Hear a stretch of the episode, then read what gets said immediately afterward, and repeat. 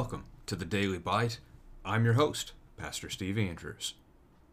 Today's text is from Matthew chapter 2.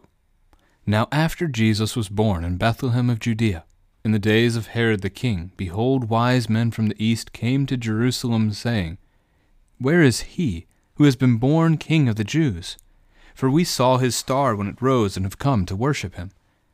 When Herod the king heard this, he was troubled, and all Jerusalem with him. And assembling all the chief priests and the scribes of the people, he inquired of them where the Christ was to be born. They told him, In Bethlehem of Judea, for so it is written by the prophet. And you, O Bethlehem, in the land of Judah, are by no means least among the rulers of Judah, for from you shall come a ruler who will shepherd my people Israel. Then Herod summoned the wise men secretly, and ascertained from them what time the star had appeared. And he sent them to Bethlehem, saying, Go, and search diligently for the child, and when you have found him, bring me word, that I too may come and worship him. After listening to the king, they went on their way. And behold, the star that they had seen when it rose went before them, until it came to rest over the place where the child was. When they saw the star, they rejoiced exceedingly with great joy. And going into the house, they saw the child with Mary his mother, and they fell down and worshipped him. Then, opening their treasures, they offered him gifts gold and frankincense and myrrh. And being warned in a dream not to return to Herod, they departed to their own country by another way. Now, when they had departed, behold, an angel of the Lord appeared to Joseph in a dream, and said, Rise, take the child and his mother, and flee to Egypt, and remain there until I tell you, for Herod is about to search for the child to destroy him. And he rose and took the child and his mother by night, and departed to Egypt, and remained there until the death of Herod. This was to fulfill what the Lord had spoken by the prophet Out of Egypt I called my son. Then Herod, when he saw that he had been tricked by the wise men, became furious, and he sent and killed all the male children in Bethlehem and in all that region who were two years old or under, according to the time that he had ascertained from the wise men. Then was fulfilled what was spoken by the prophet Jeremiah.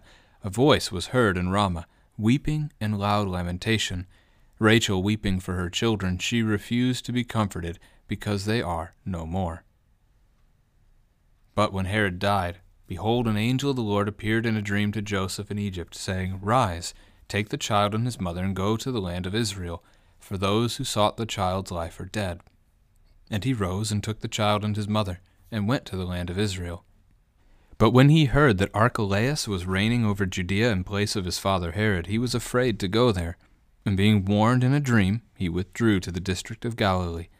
And he went and lived in a city called Nazareth so that what was spoken by the prophets might be fulfilled, that he would be called a Nazarene. This is the word of the Lord. Going to see several different Old Testament fulfillments in this chapter, which will bring our, our total for the book so far from one all the way up to five. So we'll look at those as we go. It's also a very familiar text in regard to the Magi. Uh, we'll talk about that word in a second, but you can certainly ask your children about even the very first verse, let them tell you the account. Let them tell you about the visit that these men make to baby Jesus. Have them share with you what they know. It's a great way to get them telling the account of Scripture, the testimony, the truth about Jesus. He can also ask specific questions. Who were these visitors? How many were there? Why did they come? We only know bits and pieces of the answers to those kinds of questions. So Jesus was born in Bethlehem of Judea. We saw that yesterday. In the days of Herod the king, before Herod's died, that's going to be a theme of this chapter as well. Behold, and then Matthew doesn't actually say wise men here. The word he uses is literally just magi. It is a very specific type of person. They are priests of a different religion called Zoroastrianism. Zoroastrianism is still around today. It's a very small one, only about 100,000 followers in the world at the moment. But it was an Eastern religion at the time. And the aim and the goal of their priests was to learn anything and everything they possibly could. Like just the complete and total seeking of knowledge was the task. And it's believed then that that's part of why the Magi were able to stumble across the prophecy of the Jewish Old Testament. Some attribute it also to Daniel, uh, Daniel's time serving over 60 years. I mean, he spent 66 years serving the Babylonian kings and then a couple more serving the kings of Persia, King Cyrus, before he dies. It's almost 70 years, roughly. There's those who attribute Daniel's time there to being how the the Jewish scriptures end up in the hands, perhaps, of the Magi. There might be something to that. Can't say that for any certainty, though. It could just be the Jews went into exile in Babylon and they brought their scriptures with them. Or maybe as the Magi traveled, they ran across Jews and saw a new holy book and decided they wanted to learn more about it. It's hard to say for certain. What we do know is the Magi certainly did learn about Jesus. They learned about the prophecy of the Messiah, a Savior who would come into this world and be born King of the Jews. And they were interested enough that they were willing to make a long journey to meet this Savior. We don't know where they come from specifically. Could be as far over as the Persian Gulf, near uh, where Babylon may have been, for example. It doesn't have to be that far away. And then again, it could be even farther away to a land that was previously known as Elam in the Old Testament. They might have traveled by camel. but the animal doesn't actually show up in the text here. It makes the most sense. I mean, camels are, are really designed by God for desert travel and would have been a tremendous boost to their ability to make the journey in any kind of timely fashion. Camels can travel significantly farther and faster uh, than we can on foot. So, camel caravan makes sense. Camels can cover anywhere from 40 to 120 miles a day with riders on their back. So if we're talking Western Asia, for this group of men, they could have traveled as far away as maybe 2,500 miles, but also it could have been as short as a couple hundred miles. So their journey could have been completed in as few as a couple days to as long as maybe two months. That's a, a fair time range for this trip. Now, their interaction with Herod ends up being filled with deception. Not on their part, on Herod's part. He is jealous and concerned when they bring him news that a king has been born, king of the Jews. Never mind the fact that we're talking about a baby, right? So, for this baby to take the throne from Herod, not that Herod actually has a, a, legitimate throne to begin with, the Romans didn't view him as a king, but the scriptures treat him that way. I guess he his attitude and action towards the people perhaps showed that kind of a display of power over them. But he's so jealous and concerned for his power that he doesn't think clearly in any of this. Right? Mean, give it at least five years. And even that would be way too early to establish a five year old as king. 10 years, 15 years, 20 years before he's going to be a legitimate challenge to your throne. If that's the case at all. So Herod overreacting, but he's troubled. And when your king is troubled, all of Jerusalem's troubled too. That makes sense, right? If your king is angry, that's going to cause trouble for everyone. So he summons together the chief priests and the scribes, those who would have knowledge of the Old Testament scriptures, and asks where this Messiah would be born. And they point to the prophet Micah, chapter 5, verse 2, which announces that it, he would be born in Bethlehem to shepherd God's people. Bethlehem is the home of Israel's King David. And this is the 2 Samuel 7 promise that one of his descendants would sit on his throne forever. Now, Matthew doesn't point out that fulfillment here, but instead the fulfillment of the prophet Micah is what is being given to us. Now, Micah wrote somewhere between 750 and 686 BC, so several centuries earlier, but also multiple centuries after King David had already died. David dying in the 900s BC at some point. So, the beauty of God's Old Testament prophecy, the idea that the Lord actually knows the future and He shared it with us, that such a great thing would happen. The ruler of God's people would come from Bethlehem. Herod learns from the wise men, the Magi, when the star arrived, and he sends them to worship the child and then bring back news to him so he can also go and worship the child. Except again, we know this to be a lie. He wanted to know so he could go and kill the child. Again, for his fear. they follow the star to the home where Jesus was. And they get to see Jesus together with Mary. Joseph not mentioned, doesn't mean he wasn't present, but they get to see Mary and Jesus, and they worship Jesus. And they offer him gifts of gold, frankincense, and myrrh, which tends to be why we have pictures of the Magi at the in the nativity set that you'll have with three Magi present, because there's three gifts.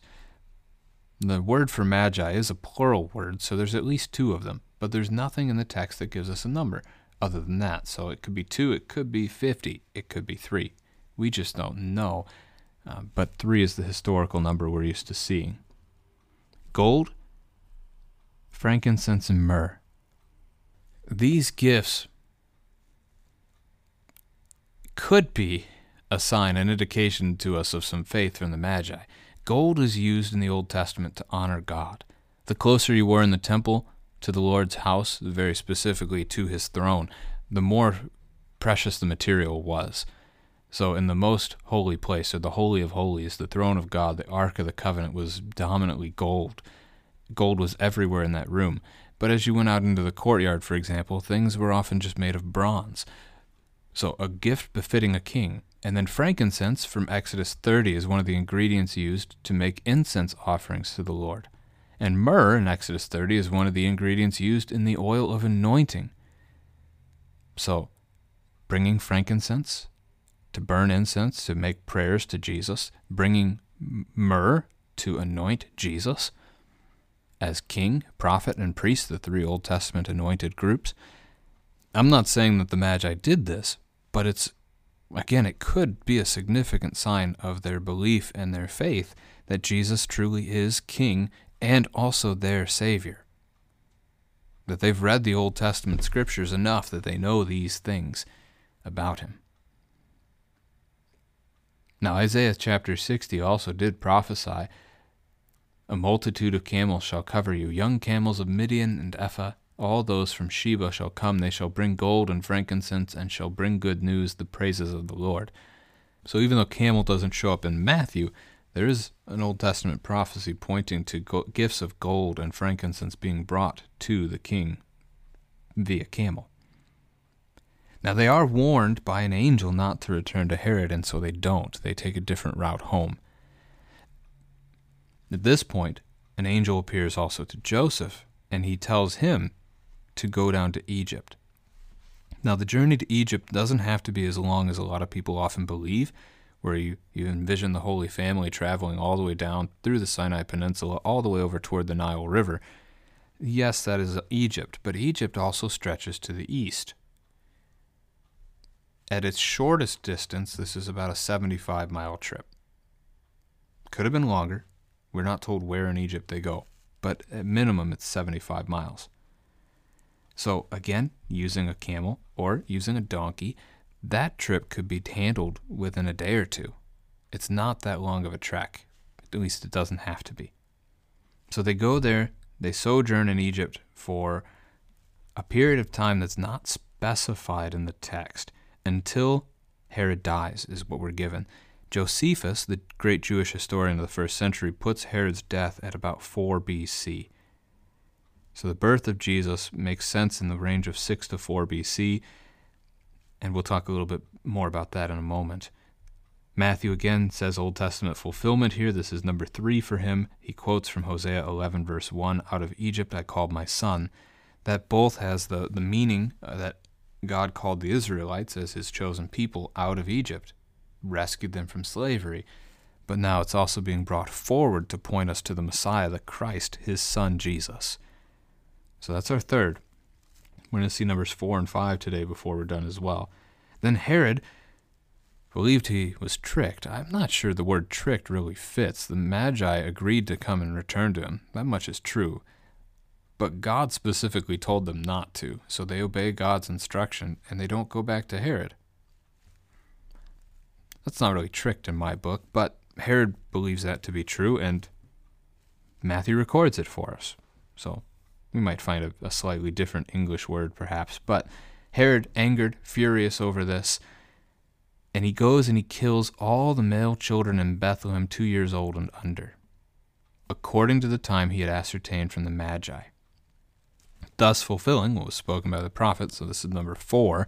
A voice heard in Ramah, weeping in loud lamentation, Rachel weeping for her children. She refused to be comforted because they are no more. Ramah is a city in the Negev. It is the old home of Elkanah and Hannah, the parents of Samuel, that you might be familiar with that account.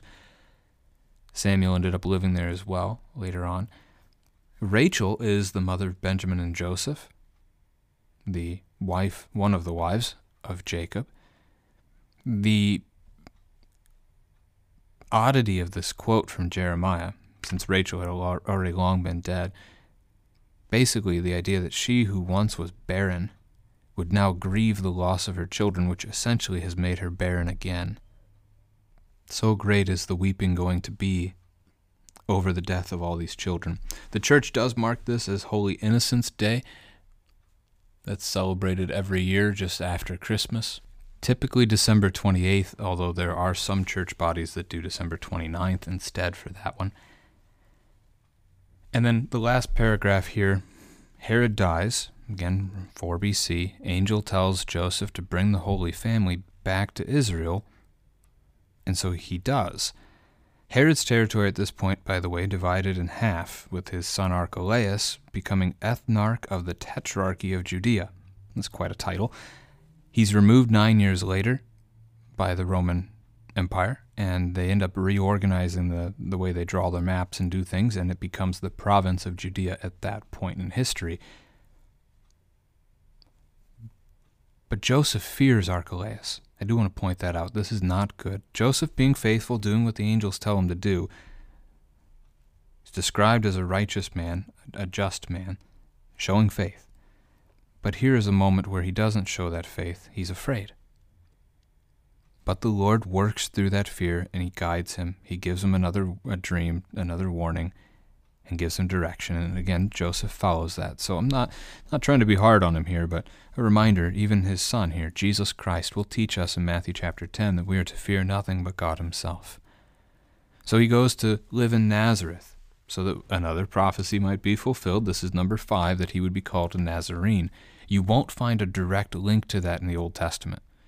It seems instead to be more of a play on an insult that the Nazarenes were a people looked down upon and despised.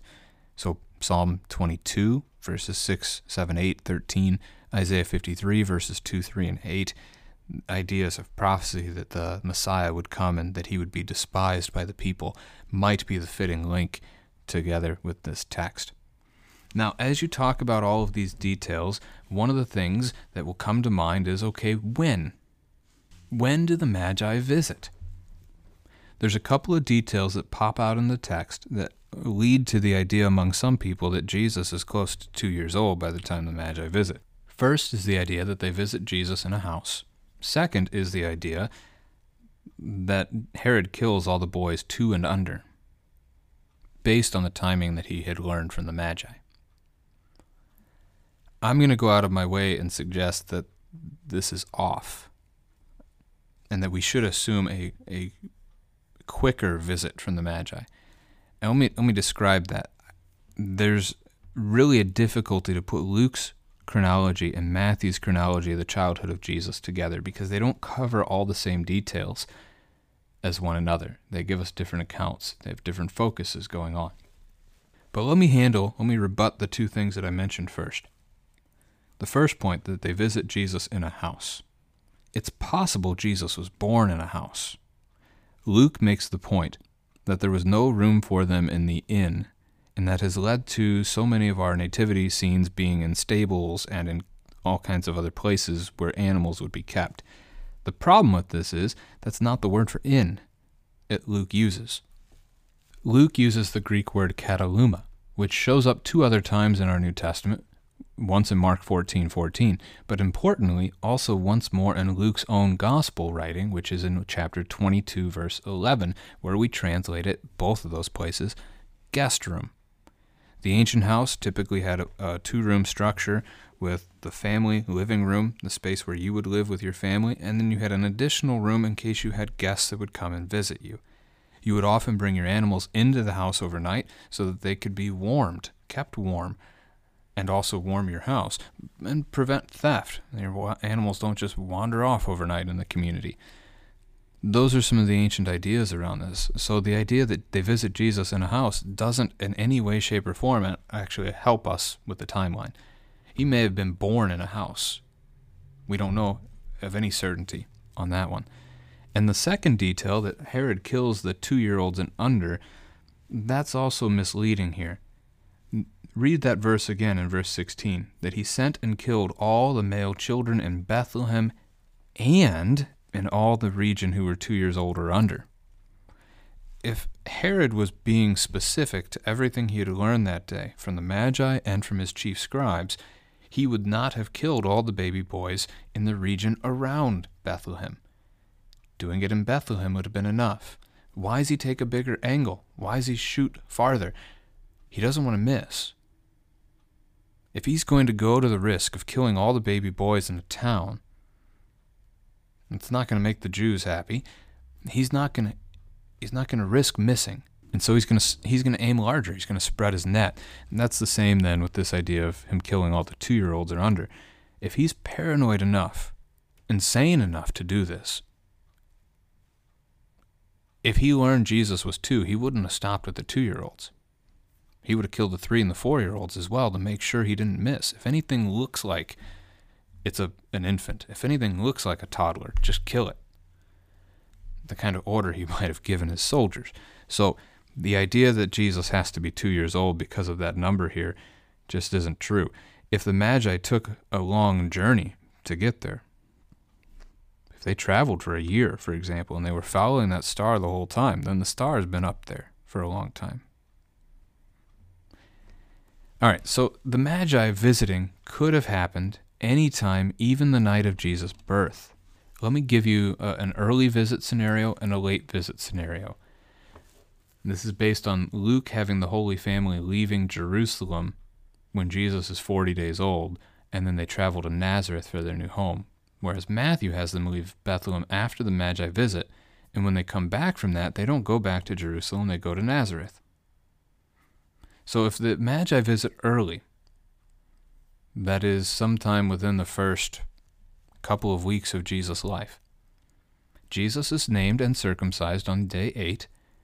The Magi have visited. The Holy Family leaves. They go 75 miles or more down to Egypt. Herod dies within a week, within a couple of weeks, within a month or so. And so the family, as they're now returning, they come back, and at 40 days, they're able to make a quick stop at the temple for the purification rites for Mary, as required by Old Testament law, and then off to Nazareth they go. That allows both Matthew and Luke's chronologies to fit together nicely um, with each other, which is, again, tricky to do. Or we could argue for a later visit. So Jesus is born, eighth day, named and circumcised. Forty days they travel together to the temple, and then the Magi visit baby Jesus in Bethlehem. And after the visit, the family flees at least 75 miles. Herod the Great dies sometime over the next few months, and then they can return and go straight to Nazareth. What we would have to concede in order for this account to fit Matthew and Luke together nicely is the idea that when Luke says that they leave after the 40 day purification ritual and they head off to Nazareth, that he just skips over the event of them traveling back to Bethlehem for a little bit and then to Egypt he just makes it a more grand, some summary like statement of the life of Jesus in his childhood. He skips from the purification law to Jesus growing up in Nazareth, basically.